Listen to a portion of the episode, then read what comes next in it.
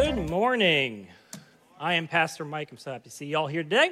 Uh, we're going to continue journeying through our summer series, Faith That Works, where we are going verse by verse, chapter by chapter through the book of James, this in your face letter of the New Testament about the relationship between faith and works, between beliefs and actions when it comes to the Christian life. For James, faith in Jesus can't just be about head knowledge. He believes strongly that real, genuine faith must be something that works in our world, that works for us, and then through us works for others. And we've finished up chapter one, which, as we've seen over the last few weeks, sets up the major themes of the letter. The call to become people who are both hearers of Jesus' teachers, our teachings, but also then doers of his teachings in the world. The challenge to transform how we respond to suffering and learn to make our suffering into something redemptive. The exhortation to persevere in Jesus' way of life when tempted by the world to take part in what's broken it over our history. And above all, James's central thesis statement that genuine faith always comes back to Jesus' teaching about love. What James calls the perfect or royal law that is Jesus' great commandment to love God fully and our neighbor as ourselves.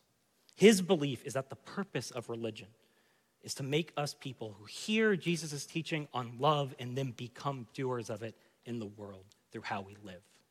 A belief that from here James sets out applying to a whole host of challenging, practical, and concrete issues of our lives.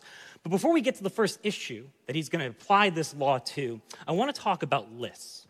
You see, I love making lists. One of my favorite books is this High Fidelity. High Fidelity. Okay, there we go. High Fidelity. And this whole book is structured around the concept of making lists. It centers around someone who thinks of his entire life according to top five lists. For example, he talks about his desert island all time top five most horrible breakups his desert island top five favorite songs that he would like sung at his funeral, and so on and so on and so on. And I relate to this character immensely because I do this in almost every aspect of my life. For example, I remember spending way too much time, I'm gonna date myself, but creating my MySpace top eight friends list. Lindsay gets me. This was something that you could put publicly on your MySpace page where it said who your top eight friends were, which in hindsight is probably the most passive aggressive and rude feature I've ever seen put on the internet. It's like, hey, I don't like you that much, I guess. Sorry, Lindsay, you didn't make mine. Uh, in college, another example, the release of the college football rankings was like a holy day for me and my friend group. I remember just obsessing over where UF landed as compared to the monsters at FSU, or Alabama, who was always above us, or Georgia, who was always below us in the good old days. And I truly believe that when I stand before God, I will have to give an account for the sheer amount of my life I've spent reading NBA power rankings. It's made me a better person. One of the first things I ask new people when I get to know them, when I want a sense of who they are as human beings, whether they are capable and have a capacity for good and evil, um, is what are your top five favorite movies? And my assumption is that if you don't say Godfather Part 2 or There Will Be Blood, that you are a wicked individual who takes part in the destruction of our world. Even this past week, Ricky and I went to Shenandoah National Park, and one of the first things we asked each other on the way home was where does it rank in terms of the national parks we've been to? This is just a common part of our human experience, is it not? List making is something that we are drawn to, creating rankings partly because it's great content creation and producing, um, as the kids say these days.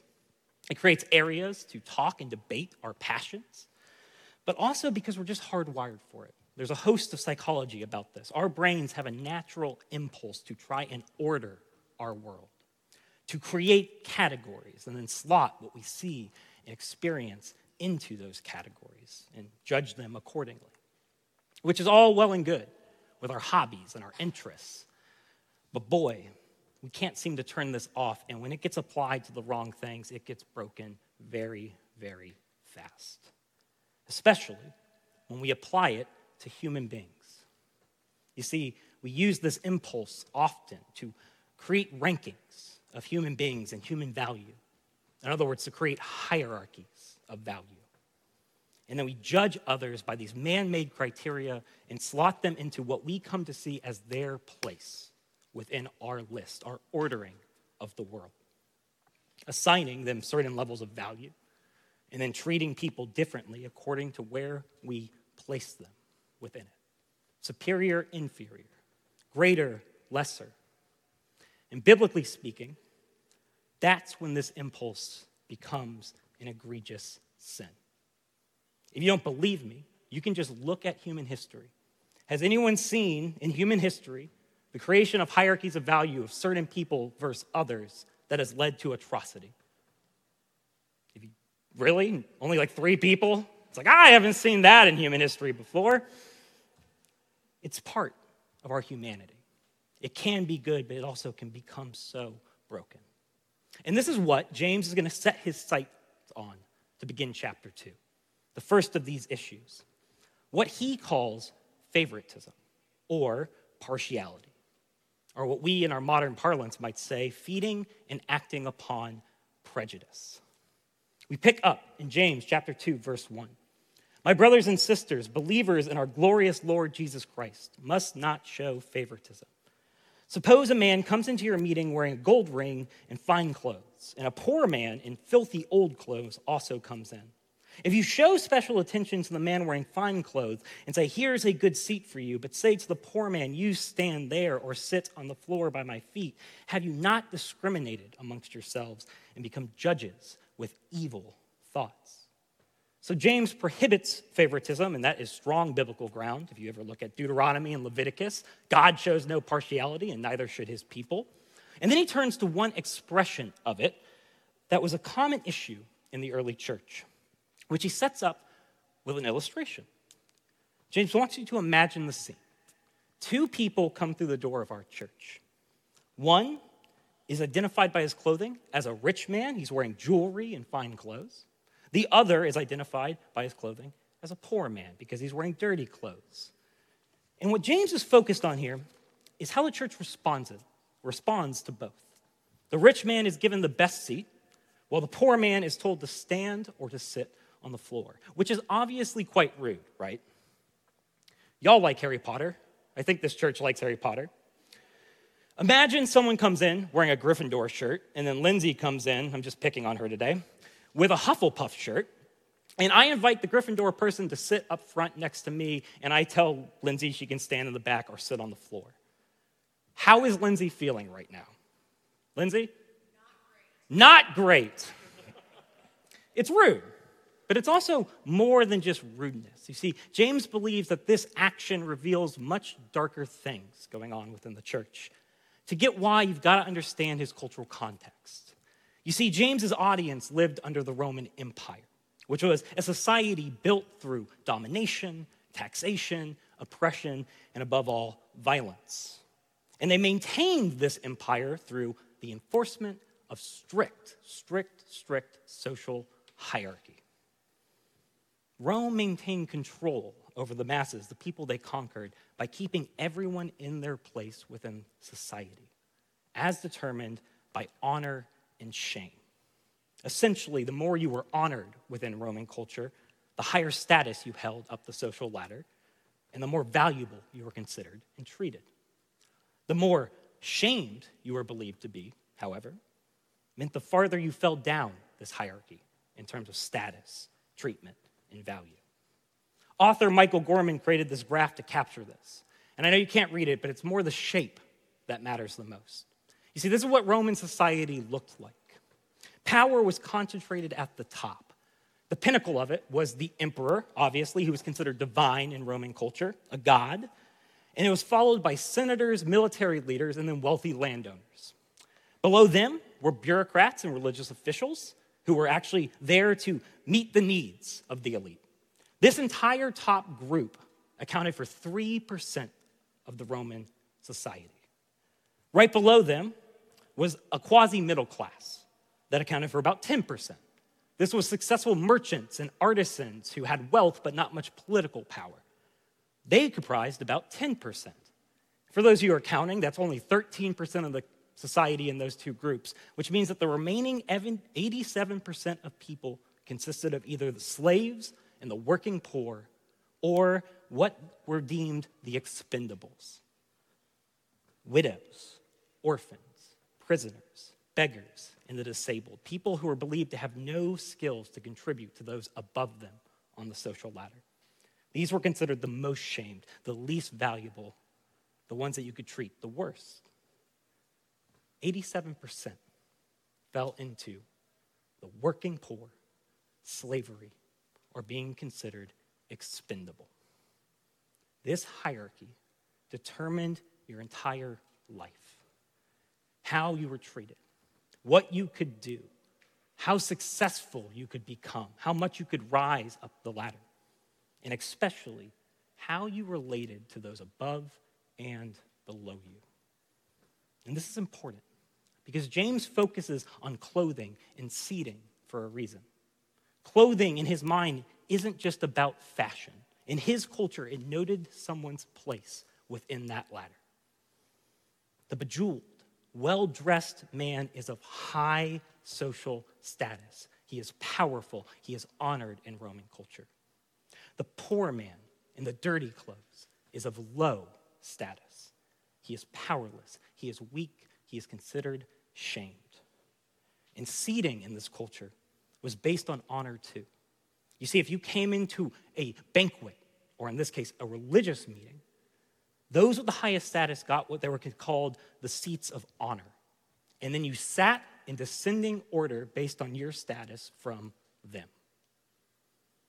In other words, what this church's response reveals is that they have adopted this Roman vision of value and hierarchy fully in how they treat each other.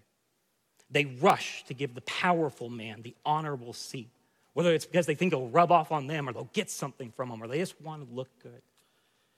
Well, they tell the poor man to stand.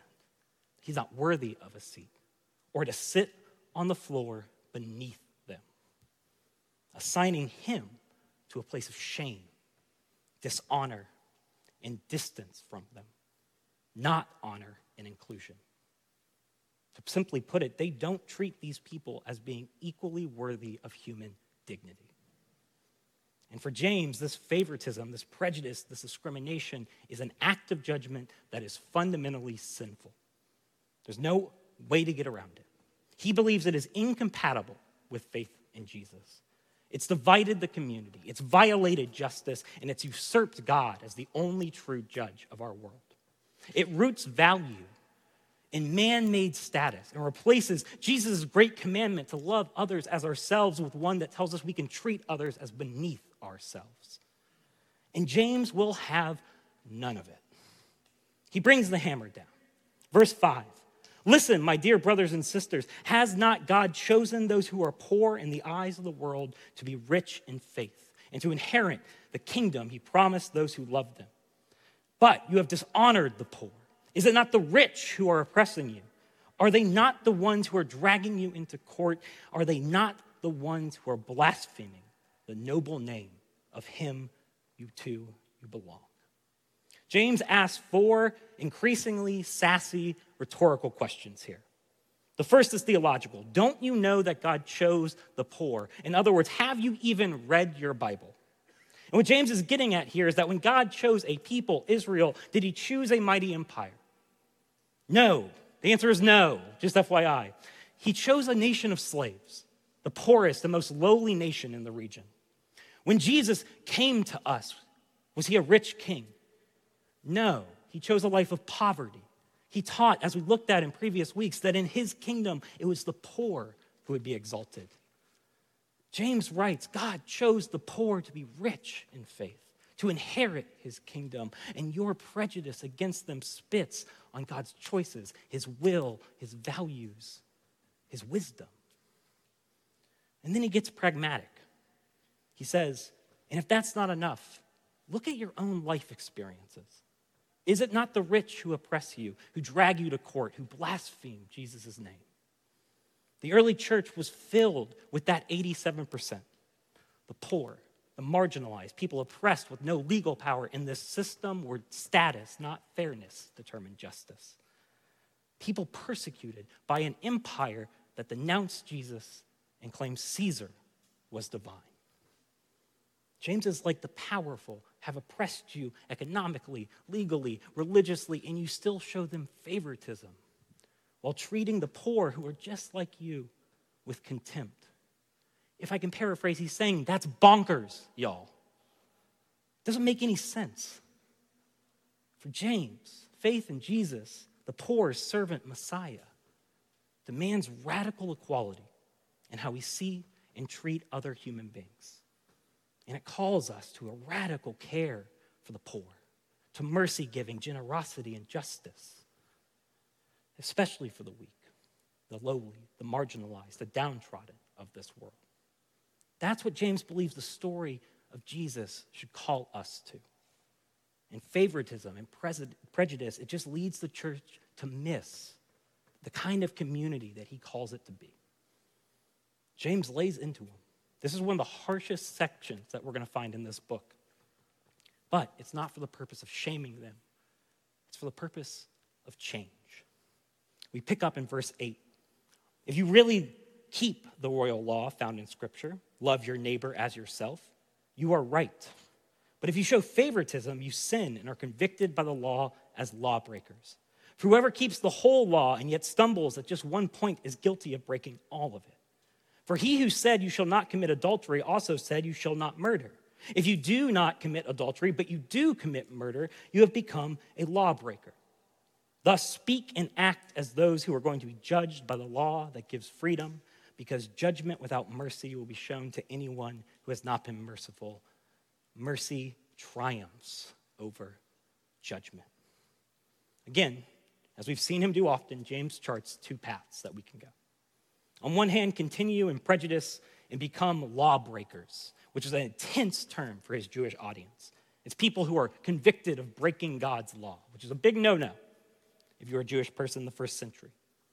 You see, his audience believes that they are observing fully Jesus' interpretation of God's law to love God and neighbor as themselves. And what James is doing here is actually kind of clever. He applies a common rabbinical belief that following God's law was an all or nothing proposition. One couldn't pick and choose which laws to follow. So, committing to the law meant committing to every part of the law, and thus breaking one law meant breaking all of the law. Are y'all following me on that? And this is why it gets clever, because he highlights two commandments on purpose don't commit adultery and don't commit murder. He starts with adultery. And what scholars tend to believe is that he does this because likely his audience is good on that one. James does not address adultery in this letter pretty much at all, as he focuses on other topics that were probably more serious at his time. In other words, he's getting them to be like, whew, not us. And you can feel the noose kind of tightening, can't you? Because then he turns to murder. Now, is his audience filled with murderers? Maybe. Probably not. Gonna hope not. But Jesus had an interesting teaching on the commandment, Thou shalt not murder. When you look at the Sermon on the Mount, he taught that anyone who was angry with, or hated, or showed contempt towards a neighbor was guilty of breaking the prohibition against murder. For James, their prejudice is contempt. It's picking and choosing when to honor Jesus' law of love based on where they think someone deserves to be placed in their hierarchy. And what does James say? He says, That ain't how this works. He convicts them of being lawbreakers, someone confronted by facts in a court case that proved them wrong beyond any reasonable doubt. He says, Look at the facts. You've let prejudice fester? Has that produced love of neighbor in your community? Has it produced justice? Has it produced equality? Has it produced compassion and mercy? You're divided. You're failing to care for the most wounded in your church. You're mirroring the broken systems of Rome, these systems that have broken our world over and over again. Does that reflect Jesus? No. Does it reflect who Jesus calls his people to be in this world? No. James says, I rest my case. Just look at the facts. But again, he's not just shaming them to leave them in that place. He wants them to come to this realization that they've broken this commandment because what he does is he wants the realization to have a divine purpose. He wants it to produce change in them. He writes, Go a different way. Move forward, speaking and acting as if you will be judged by only one thing in this world. It's not your wealth, it's not your status, it is the great commandment to love God and love others. That is the only thing to hold up and to use as a mirror for how you're doing. He says, let Christ in his law of love be the great equalizer, as it's supposed to be. Repent from your prejudice, knowing God offers grace. Embrace mercy. See the poor as equal image bearers of God to yourself, and then act accordingly. We don't need to live in shame when we realize our brokenness in the gospel of grace, it just should push us to change. Let mercy triumph over judgment, James writes. And I love this. In the Greek, he's using the image of a gladiator standing victorious after combat with an opponent. I mean, just get that visual in your head mercy standing victorious over judgment in the battle of who we will be as disciples of Christ. That's beautiful. That's a faith that works. It applies Jesus' law of love to our judgmentalism, and it defeats it. It can uproot our prejudices and teach us to truly love our neighbor as ourselves through the victory of mercy, not judgment. And we have to listen here. I mean, obviously, like I said, this is one of the harshest passages in James. He takes this very seriously. And as we've said over and over again in this series, James is uniquely universal. It speaks across time and space.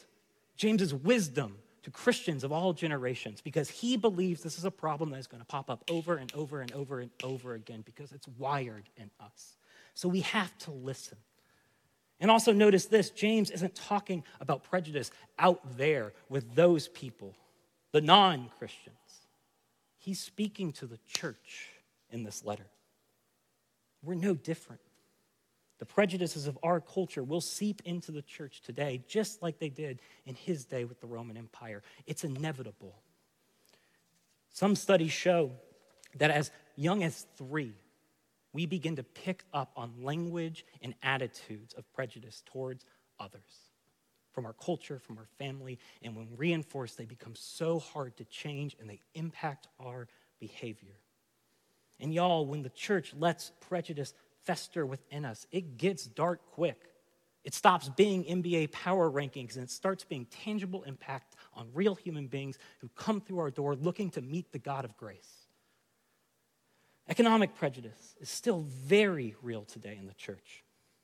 The church in America often nuzzles up to wealth and to power and celebrity and prestige while viewing the poor as morally failing or less than us we end up talking about loving the poor while struggling to act on that love when they're in front of us, failing to treat them as equal human beings when they walk in dirty and downtrodden through our doors.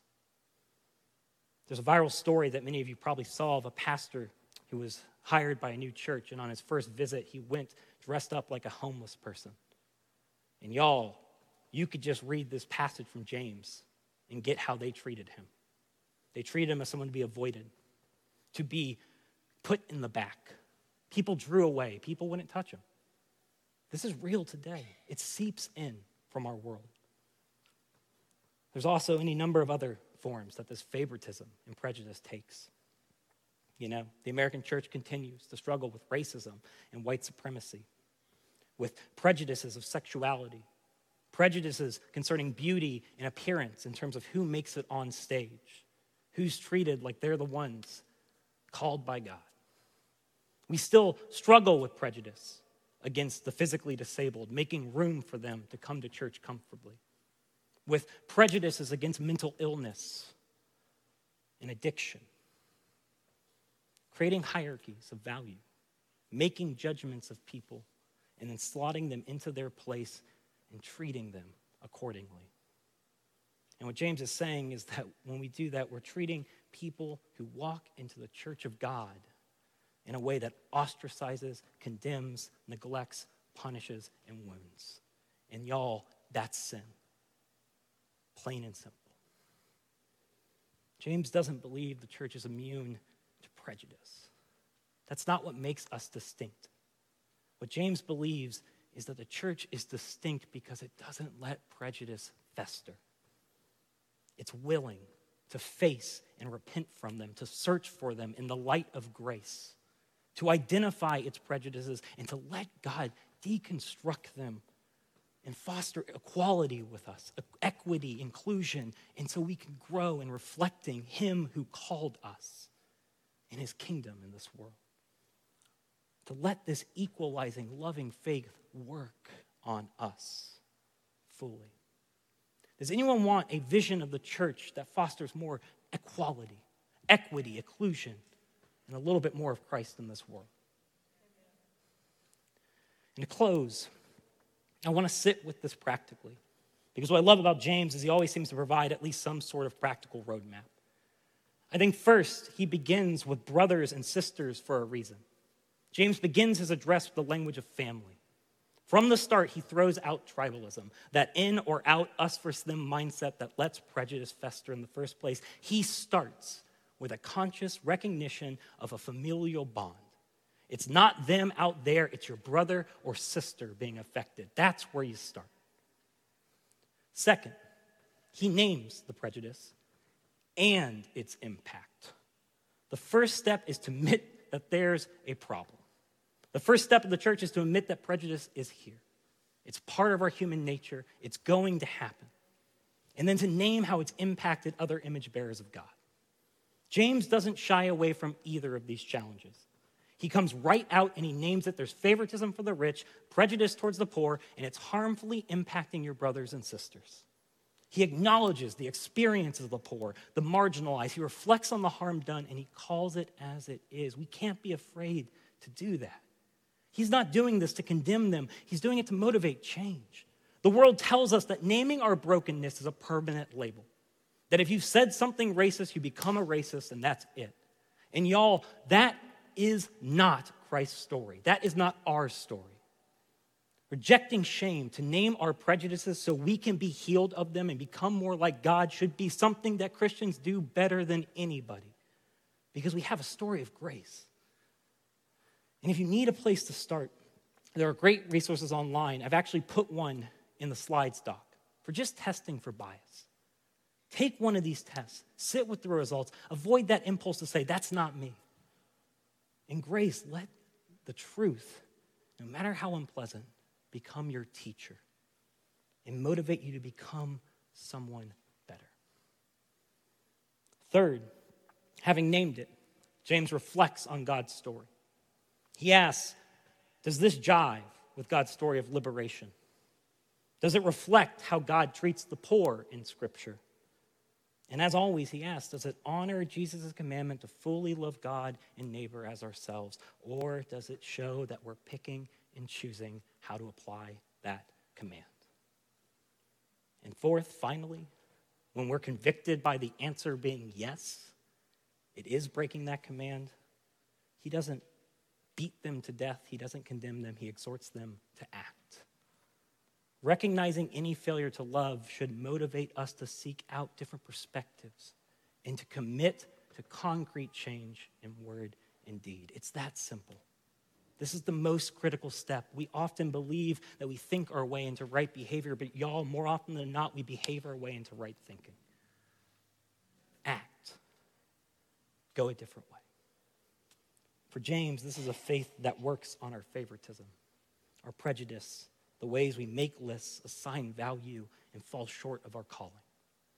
It's a faith grounded in this God of reckless love who calls us to become a people of reckless love if we just be willing to let his mercy triumph over our judgment. Amen. Amen.